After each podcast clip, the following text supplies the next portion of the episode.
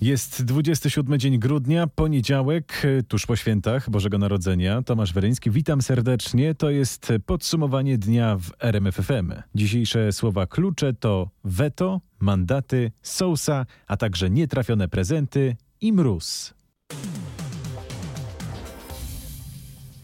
To niewątpliwie news poświątecznego poniedziałku. Prezydent odmówił podpisania Lex TVN i zapowiedział skierowanie ustawy do ponownego rozpatrzenia w Sejmie. Andrzej Duda ogłosił swoją decyzję podczas wystąpienia w Pałacu Prezydenckim. Proszę Państwa, jeżeli zawarliśmy umowę, a zawarliśmy umowę, to trzeba tej umowy dotrzymać. Jeżeli my nie będziemy dotrzymywali umów, to inni z nami umów też nie będą dotrzymywali. Jeżeli my będziemy dotrzymywali umów, to zawsze będziemy mogli powiedzieć spokojnie: My umów dotrzymujemy. Jesteśmy solidnym i honorowym państwem, jesteśmy solidnym i honorowym społeczeństwem, a przede wszystkim odpowiedzialnym. Jeżeli co, co do czegoś się umawiamy, to tego przestrzegamy. Chciałbym jako prezydent i nie widzę innej możliwości, żeby Polska właśnie tak była postrzegana w przestrzeni międzynarodowej, przede wszystkim przez naszych sojuszników i w Unii Europejskiej, i w Sojuszu Północnoatlantyckim.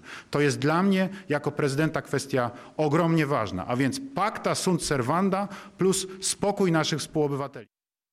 Tak tłumaczył swoją decyzję prezydent Andrzej Duda. Podkreślał jednocześnie, że ustawa narusza polsko-amerykańskie umowy sojusznicze i w kilku punktach jest sprzeczna z konstytucją. Łączymy się z naszym reporterem Rochem Kowalskim. Rochu, czy decyzja prezydenta kończy losy nowelizacji? Tak, bo w Sejmie PiS nie ma większości do odrzucenia prezydenckiego weta, co Andrzej Duda zresztą sam zauważał. Prezydent tłumaczył, że decyzję podjął po konsultacjach z prawnikami i z obywatelami, którzy przekonywali go, że istnieją obecnie pilniejsze problemy do rozwiązania niż struktura właścicielska w mediach.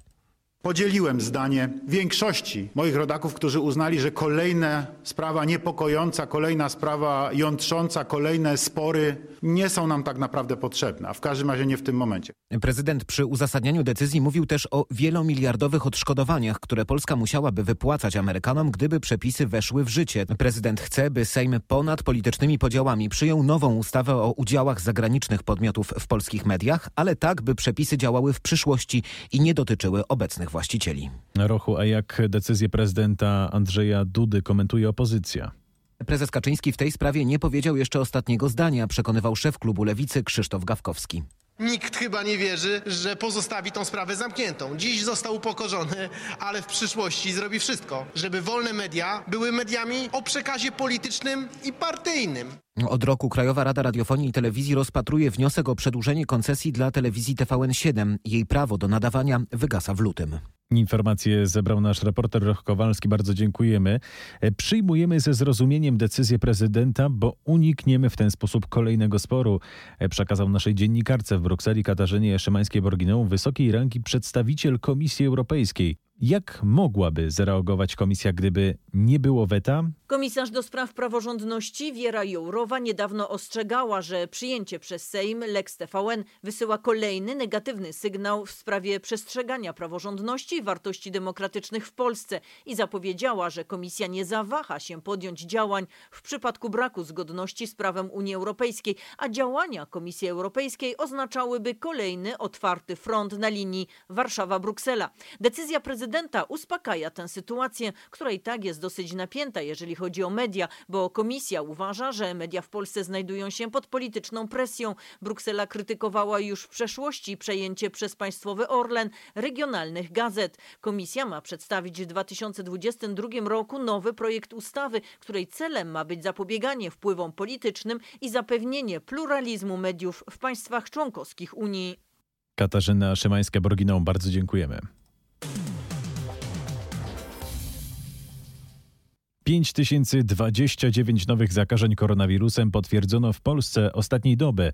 Ministerstwo Zdrowia poinformowało, że z powodu COVID-19 zmarło 38 osób. Szczegóły zna nasz reporter Michał Doborowicz. Michale, jakie są najważniejsze wnioski z tego raportu? Mamy spadek liczby zakażeń o ponad 80% w porównaniu do poprzedniego poniedziałku. Tydzień temu to było prawie 10 tysięcy nowych przypadków i jest niestety więcej zgonów niż tydzień temu. Widać, że to jest efekt szczytu zakażeń z pierwszej połowy grudnia. Cały czas działa ten mechanizm, o którym mówimy na naszej antenie, o którym mówią także epidemiolodzy. Najpierw jest wysoka liczba zakażeń, a po kilkunastu dniach wysoka liczba zgonów i to teraz obserwujemy. Ja jednak zaznaczam, że te dzisiejsze, poświąteczne, poniedziałkowe dane, zdecydowanie one zwykle w poniedziałki są niższe przez wolniejsze raportowanie. Mam wrażenie, a pytam też o to lekarzy, pytam diagnostów laboratoryjnych, że dzisiaj one są jeszcze bardziej e, niepełne przez to, że mamy poświąteczny poniedziałek. Jeden z lekarzy mówił mi, no tak, w czasie świąt na ulicach dużych miast było pusto i równie pusto było w punktach do testowania w kierunku koronawirusa. Liczba osób, które tegoroczne święta spędziła na kwarantannie, to w całej Polsce prawie 300 tysięcy osób, które w święta Bożego Narodzenia były w domu, bo musiały być w domu, bo były objęte kwarantanną. To też pokazuje skalę pandemii, skalę tego kontaktu, skalę osób niezaszczepionych także, bo przypomnę, że tylko osoby niezaszczepione na kwarantannę trafiają. A jak wygląda sytuacja w szpitalach? Zmniejsza się liczba pacjentów w szpitalach. W tej chwili na oddziałach covidowych w całej Polsce jest ponad 21 tysięcy osób. Jeszcze przed Wigilią to były prawie 22 tysiące osób. Niestety nie maleje, a przynajmniej nie maleje gwałtownie liczba osób w tym najcięższym, najpoważniejszym stanie. Ale ja też rozmawiam z przedstawicielami konkretnych placówek. Dzisiaj rano dzwoniłem m.in. do szpitala na Stadionie Narodowym. Tam jeszcze przed świętami było 100 zajętych łóżek. Dzisiaj tylko już, o ile można tak powiedzieć, tylko 75. A zatem to się zmniejsza. Mówię o szpitalu tymczasowym, o tych szpitalach, które zajmują się tylko osobami zakażonymi koronawirusem. Tak jest właśnie na Stadionie Narodowym, czyli w Szpitalu Narodowym w centrum Warszawy. Trend jest generalnie bardzo wyraźny. Zmniejsza się liczba pacjentów, powoli ona się zmniejsza. A co jeśli chodzi o pandemię, wydarzy się w najbliższych dniach? Czego możemy się spodziewać? Eksperci mówią, że trzeba być gotowym na to, że liczba zakażeń będzie dużo wyższa, być może padną kolejne rekordy. Przypomnę, że ten dotychczasowy rekord wiosenny, jeśli chodzi o liczbę zakażeń, to ponad 30 tysięcy przypadków. Patrząc na to, jak zakaźny jest wariant Omikron, a specjaliści już mówią, że on zakaża trzy razy bardziej, czyli ten wirus może zarazić trzy razy więcej osób niż do tej pory, że przy takiej skali zakażeń może być bardzo dużo. Jednocześnie pojawiają się już pierwsze prace, które pokazują, że ryzyko hospitalizacji jest mniejsze o nawet 50 do 70% niż w przypadku poprzednich wariantów, takich jak Delta. Warto się temu na spokojnie oczywiście przyglądać, bo pamiętajmy, że te wszystkie wnioski są wyciągane na podstawie niewielkich prób, wciąż niewielkich na szczęście liczb e, osób, jakie dotknął wariant Omikron. Trzeba być gotowym na to, że ta piąta fala jest nieunikniona i pewnie nadejdzie, pewnie jeszcze nie na początku stycznia, ale pewnie bliżej lutego. Trzeba być na nią gotowym, a przygotowanie to z jednej strony szczepienia, z drugiej strony zasady reżimu sanitarnego. Cały czas, bo jeszcze przypomnę, niebawem pojawi się grypa na horyzoncie.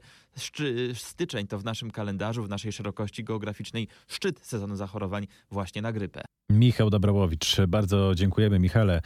Przez te dwa lata pandemia totalnie przeorganizowała nam życie. Dużo nauczyliśmy się, najwięcej o sobie samych. Ocenia w rozmowie z naszym dziennikarzem Grzegorzem Jasińskim dr Konstanty Szułdrzyński, członek Rady Medycznej przy premierze. Ci, którzy pracowali przy tych chorych, myślę, że niejednokrotnie zweryfikowali swoje powołanie do zawodu i, i zweryfikowali, po co tak naprawdę to robią i jakie są prawdziwe ich przesłanki. Natomiast myślę, że to dotyczy wszystkich, że to jest bardziej ogólne. Zobaczmy, jak ludzie zachowywali się początkowo. Wszyscy się bali o swoje życie, respektowali te obostrzenia, nawet jeśli one były czasami pewnie nadmiarowe w postaci nie wchodzenia do lasu. Potem ten zapał zaczął spadać i nawet argumenty odwołujące się do jakichś takich ogólnoludzkich wartości, do solidarności społecznej, okazały się w ogóle nieskuteczne. Kierownik Kliniki Anestezjologii i Intensywnej Terapii Centralnego Szpitala Klinicznego MSWiA w Warszawie przyznaje, że pracownicy ochrony zdrowia szczególnie odczuwają wydarzenia tych dwóch lat. Kilka zjawisk zaszło. Jedno to jest ogromne zmęczenie zespołów i ogromne zmęczenie personelu. I często taka redukcja zadań do tych, które są absolutnie niezbędne, myślę, że jest dużą szkodą dla jakości leczenia. Bo to jest w tym wszystkim taka próba ocalenia siebie samego i swojego własnego życia, bo przecież ci ludzie pracują często z ogromnym poświęceniem, całymi miesiącami, biorąc na siebie nie tylko ciężar fizycznego zmęczenia, ale też ogromne obciążenie psychiczne związane z obserwacją tego, co się dzieje. Doktor Szudrzyński podkreśla jednak, że zmęczenie to nie jedyny dla medyków problem. Brak determinacji władz państwa do tego, żeby postarać się ograniczyć liczbę zgonów, postarać się ograniczyć napływ do szpitali, brak egzekwowania ograniczeń, brak wprowadzania skutecznych restrykcji, każe nam bardzo poważnie zastanowić się nad naszą rolą.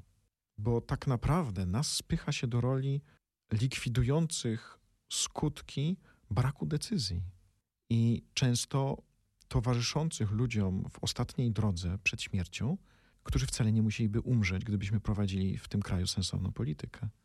Widzimy, że na pewno będziemy mieli problem, nie wiemy jak wielki, mówi z kolei przed kolejną falą pandemii profesor Krzysztof Peryć, wirusolog z Małopolskiego Centrum Biotechnologii Uniwersytetu Jagiellońskiego. Członek Rady Medycznej przy premierze przyznaje, że przy zetknięciu z omikronem ozdrowieńcy chorują ponownie i także osoby zaszczepione mają większe ryzyko zachorowania. Booster poprawia sytuację, on przywraca tam powyżej 70% jest ta efektywność w zapobieganiu choroby, więc to jest bardzo dobry wynik, ale bez tego boostera niestety efektywność jest niższa. Nie wiemy na ile ten wariant jest w stanie wywoływać ciężką chorobę u osób, które już były szczepione. Wiemy, że część z nich może będzie chorować. Nie wiemy, czy one będą chorować ciężko, czy ta ochrona się utrzyma. Ja przypuszczam, że się utrzyma ta ochrona przed ciężką chorobą, przed śmiercią. Zresztą to sugerują dane, które do nas dopływają, ale to są na razie zbyt skąpe dane, żeby to jednoznacznie powiedzieć.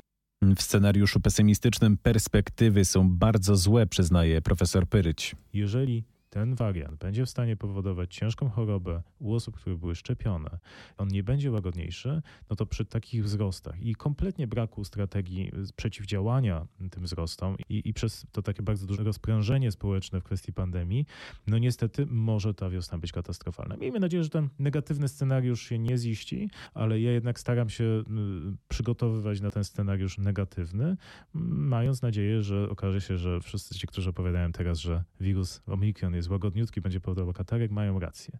Ale no, że tak powiem, pieniędzy bym na to nie postawił. Nawet najbardziej optymistyczny scenariusz rozwoju pandemii wywołanej wariantem Omikron nie oznacza braku problemów. Jeżeli będzie ten optymistyczny scenariusz, że ten wariant faktycznie będzie łagodniejszy od e, delty, będzie u zaszczepionych powodował łagodniejszą chorobę, to dalej nie będzie tak, że, że my sobie to, przez to przejdziemy suchą nogą, dlatego że tutaj kwestia skali. Jeżeli wszyscy będziemy chorować, to będzie miało swoje konsekwencje w zatkaniu służby zdrowia, będzie miało swoje konsekwencje w problemach ekonomicznych, bo ludzie nie będą przychodzili do pracy i również będzie miało swoje konsekwencje w całym naszym życiu społecznym. Także to jest ten optymistyczny scenariusz, że po prostu będziemy mieli problem.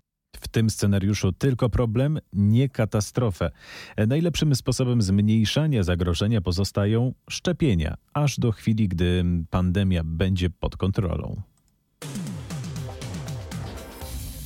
Alarm w Polskim Związku Piłki Nożnej. Prezes Federacji Cezary Kulesza zwołał na środę nadzwyczajne posiedzenie zarządu.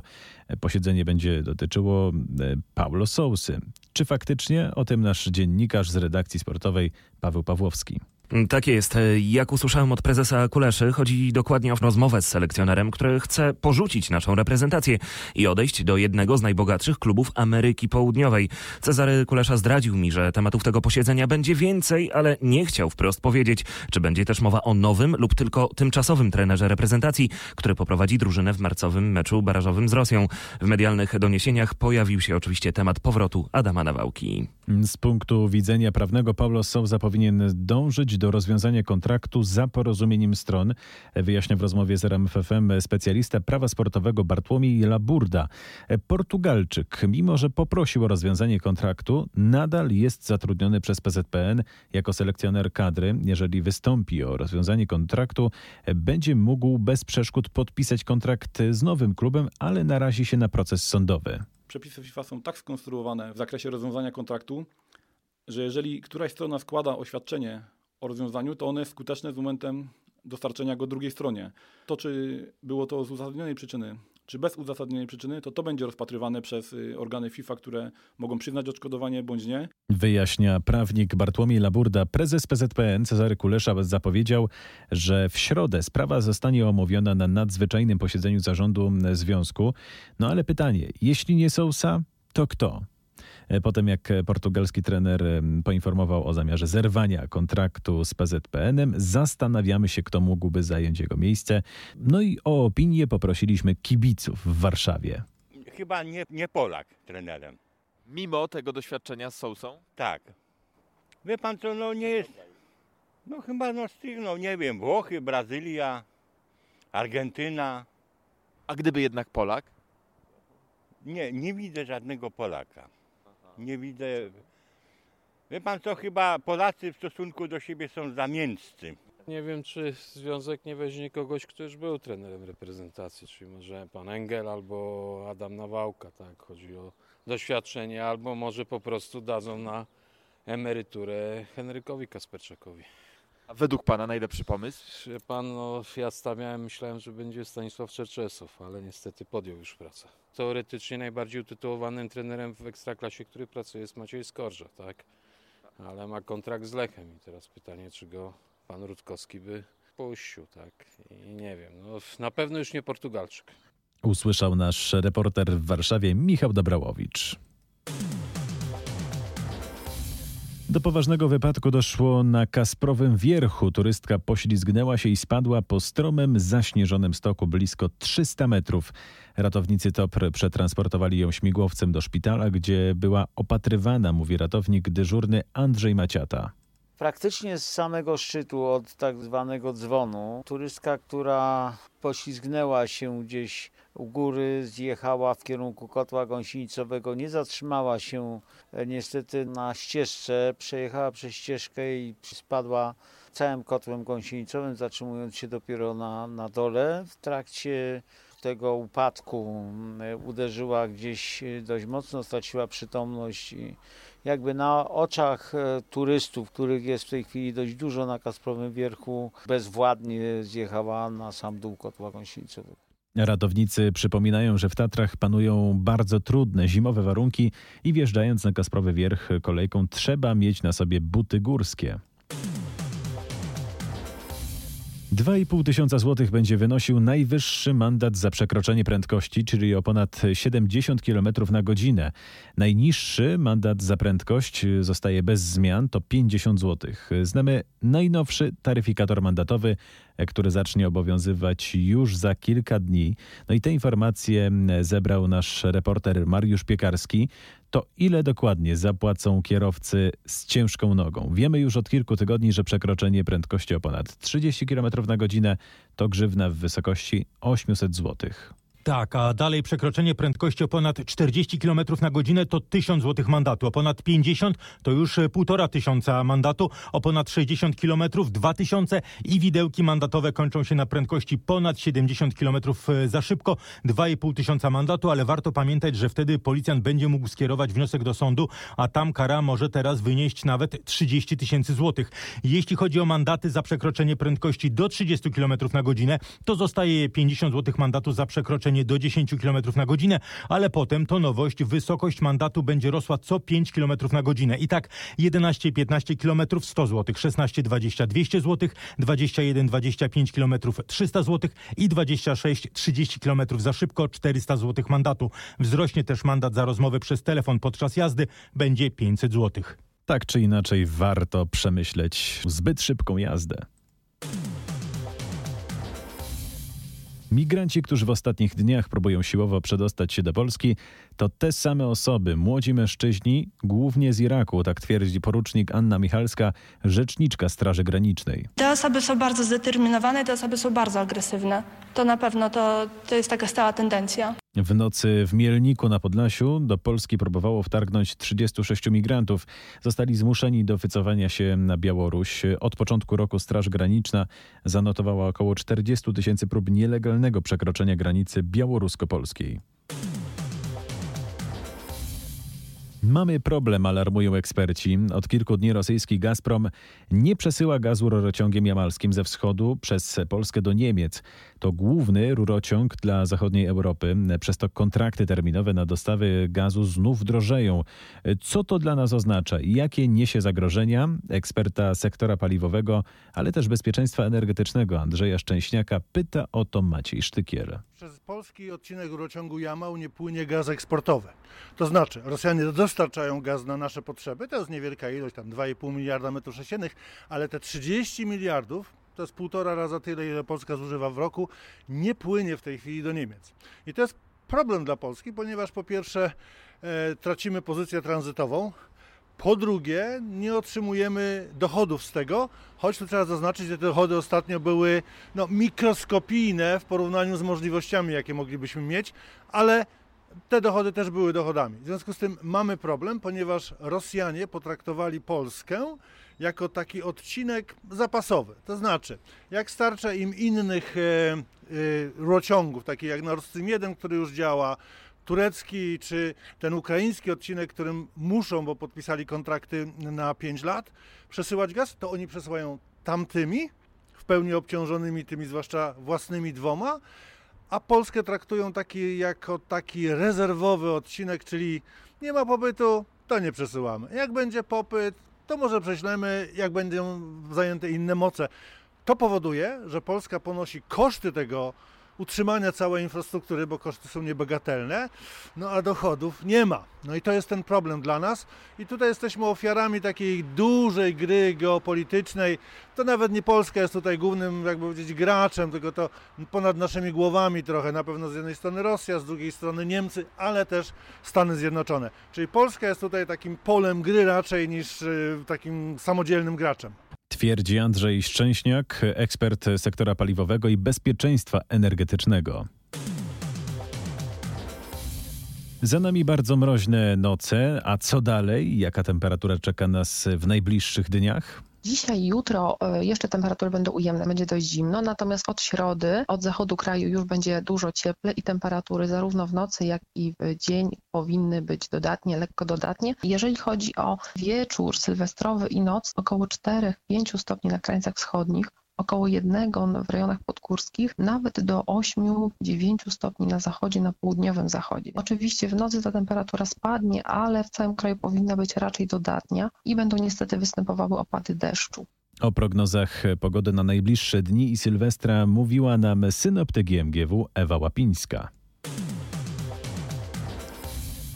W internecie pojawiło się już sporo ogłoszeń z dopiskiem Nietrafiony prezent. Eksperci od cyberbezpieczeństwa ostrzegają, że wśród różnych okazji mogą czaić się oszuści, którzy będą chcieli wykorzystać naszą chęć zdobycia produktu w dobrej cenie. Jak nie dać się oszukać? O tym nasz reporter Piotr Bułakowski rozmawiał z Pawłem Harajdą, specjalistą z branży IT. Nie wiem, ile musielibyśmy mieć statystycznie telefonów w kieszeniach, żeby e, opłacało nam się wystawiać telefon po 95% zniżce. E, myślę, że to jest taka zdroworozsądkowość, którą zawsze powinniśmy e, uruchamiać, przyglądając okazję. Jeśli robimy to regularnie, to myślę, że ten nawyk się wyrabia, ale jeśli taka okazja wpadnie nam w mediach społecznościowych przed oczy, a nie zazwyczaj nie szukamy telefonów po serwisach internetowych, to może nam się wydawać to, że no, faktycznie takie okazje mogą mogą e, istnieć, w większości przypadków jednak nie istnieją. Jeśli ktoś próbuje sprzedać telefon pod jakąkolwiek narracją, czy jest to prezent, który został nietrafiony, czy już mam taki telefon, czy jakiekolwiek inne e, pochodzenie tego sprzętu, to ta lampka powinna nam jasno i, i bardzo czerwono świecić, że to nie do końca może być prawda i mamy szansę w tym momencie, stoimy przed unikalną okazją stracenia pieniędzy i otrzymania kiedyś, kiedyś popularnej cegły. Trzeba pamiętać, że w internecie nie ma nic za darmo. Zdecydowanie. To nie jest tak, że jeśli możemy korzystać z czegoś za darmo, to ten koszt nie jest. To jest koszt ukryty zdecydowanie. To znaczy, jeśli my poświęcamy na to czas, to płacimy za ten czas. Jeśli ktoś wystawia swój sprzęt, nawet jeśli go dostał, to też będzie musiał w jakiejś formie to odzyskać. Więc, unika, więc okazja na to, że pojawi się sprzęt po bardzo korzystnej cenie jest bardzo, bardzo niska. Jak możemy się tutaj zabezpieczyć? Poprosić o zdjęcie produktu, jeżeli go nie ma, e, czy chociażby poprosić o możliwość zapłaty za pobraniem? Przede wszystkim, jeśli mamy możliwość i ktoś wystawia to w bardziej sformułowanej, e, bardziej ustrukturyzowanej formie, to możemy poszukać recenzji. Jeśli ktoś ma doświadczenie w sprzedaży i nie robi tego od wczoraj, to na pewno istnieje w internecie miejsce, które opisuje jego praktyki, jego podejście i jego obecne doświadczenie. Jeśli ktoś robi to od wczoraj, to to już jest jakaś mała lampka, czy to jest wszystko ok. Szansa na to, prawdopodobieństwo, że faktycznie trafiło nam się udać jedną okazję na milion jest tak niskie, że jeśli wydaje nam się, że to jest ta realia, to ja bym tak zdroworozsądkowo po prostu z tego rezygnował. Gorsza sytuacja jest, jeśli próbujemy e, zakupić od osób, e, które sprzedają nie na serwisach aukcyjnych przeznaczonych bardziej dla firm, tylko w mediach społecznościowych no to tym pierwszym zawsze, pierwszą barierą powinna być jakaś forma komunikacji. Spróbujmy się odezwać do tej osoby, sprawdźmy jak to wygląda, czy jeśli mamy szansę na wspólnych znajomych, może sprawdźmy, co inni nasi wspólni znajomi o to sobie myślą, ale w dalszym ciągu wracałbym do tego punktu pierwszego. Jeśli ktoś sprzedaje coś, jeśli ktoś sprzedaje telefon komórkowy warty kilka tysięcy złotych za złotówkę, to szansa, że dostaniemy ten telefon jest bliska zeru. Uważajmy zatem na takie pułapki w internecie i nie dajmy się oszukać. I to już wszystko w poświątecznym podsumowaniu dnia. Tomasz Weryński, kłaniam się nisko, bardzo dziękuję za uwagę i do usłyszenia.